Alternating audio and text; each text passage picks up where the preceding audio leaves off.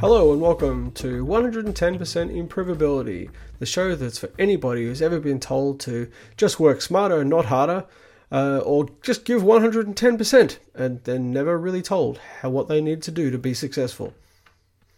Hopefully, you've been finding these episodes a bit useful at helping to guide you towards more effective ways of doing things.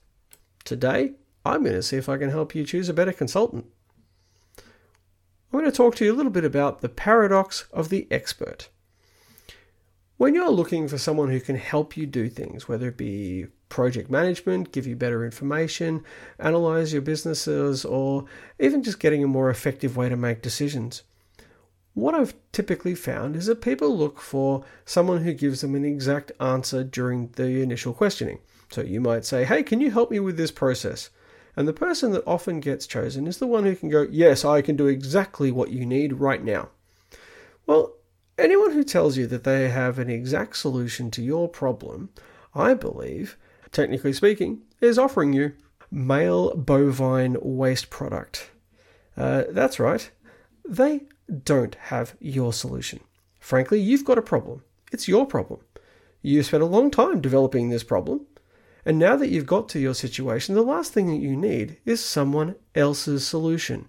You don't need a, a solution to someone else's problem. You don't need a consultant to come in and say, hey, you have to follow exactly my process in my way and then get my results. What you need is someone who can work with you, someone who gets you the outcome you need. This is what discriminates between those who are truly experts and those who have a piece of paper saying that they are. Now, I can go online and get a piece of paper telling you that uh, I can do just about anything. Just give me five minutes. I'm sure I can find someone who can take my money and will give me a piece of paper claiming that I'm an expert. The difference between a real expert and someone who says they are is uncertainty. That's right. A real expert doesn't have the answer straight away. Why? Because they need to work out what methodology best suits your problem. If you think that I'm the one talking crap, how about you try this?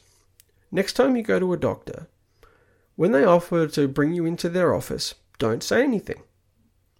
If they can diagnose your problem without you having to explain anything, without them having to listen to what it is that brings you there today, what symptoms you have, what environment you've been in, then I'll absolutely accept that what I'm saying is wrong but I'm pretty confident that that's not going to be the case.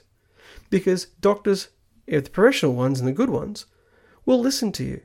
They'll wait, they'll want to hear what you've got to say. They'll want to hear what you think your issues are, and they'll want to hear the symptoms. They can then apply the experience that they have gained over years and years of training and experience at seeing cases that are similar to yours and apply that knowledge to your problem. They will then, if they're good at what they do, they will talk to you about what solutions best suit you. They will give you options and work with you on what options actually are going to give you the best consequence. That's right. You don't. You may have different outcomes depending upon which method of solu- method or solution of treatment actually suits you best. Now, you could have an operation for some things. You could have uh, a, a, treatment of drugs for, for certain certain ailments, but and each one will have a different consequence. And the same thing applies to a business problem. You can have different ways of doing things.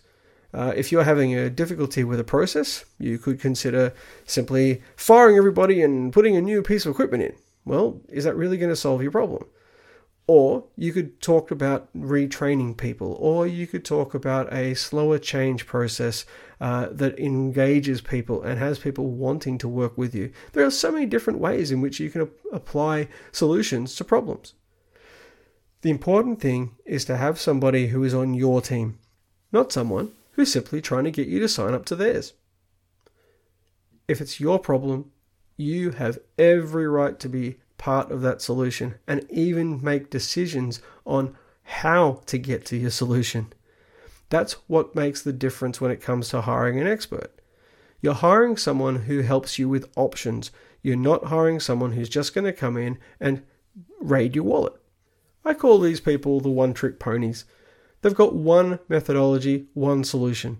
It's like when you're walking into a, a, problem, a DIY project at home, and the only tool you've got in your toolkit is a hammer. So now suddenly everything looks like a nail. You're going to try and fit every problem to fit that one tool. That's where a real expert comes in. They've got a toolkit that has many different tools in it. And what they want to do is work with you on which tool best suits your DIY problem. So, next time you're looking to hire somebody, hire a real expert. Talk with them and ask them how they would go about a solution. Good experts will probably be able to give you a few examples of where they've seen similar things, but won't try and tell you right away that they have your answer. What they will probably tell you if they're good at what they do is that they are able to help get you to a solution and that they want to work with you. Just like a doctor who sends you out for a, a, an x ray, many experts will want to do a discovery phase, or that's a bit consulting speak, but it's basically uh, they want to be able to work with you to diagnose what the problem is. See, one of the difficulties is that while you've described the problem as you see it, it may not be the fundamental problem. I once worked with a with a client who told me that they just needed some help in reorganizing the way they ran a project. What the problem really turned out to be was that the team manager that was uh, trying to manage this uh, wasn't really communicating effectively.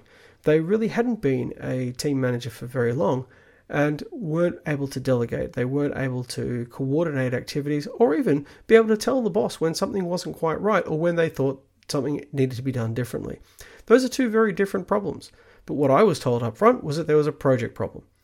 What it turned out to be was a leadership training issue. Now, we fixed both of those, uh, and the client was quite happy. But we did so by going back to them and saying, hey, you know what, I think maybe your problem might be this, and here's why. Uh, so, a good expert will give you options and help you choose the right one. So, hopefully, this has been a little bit useful, and hopefully, you'll stop choosing those people just on the basis of a piece of paper and you'll start talking with the people who you want to come in and talk with you. Choose people who you can work with, who are easy to work with, and who are open and honest with you. Choose people who show respectful candor and appreciate that value is the way that you see it, and people who are prepared to learn from you, adapt, and share what they've learned as well. So, thanks very much for listening, and I hope this has been helpful. 110% Improvability is a production of Improvability Proprietary Limited, a business focused on improving your performance through people, process, and projects. If you want to contact Improvability, please do so on 1300 246 943 or send them an email on info at improvabilitysolutions.com or check out their website www.improvabilitysolutions.com.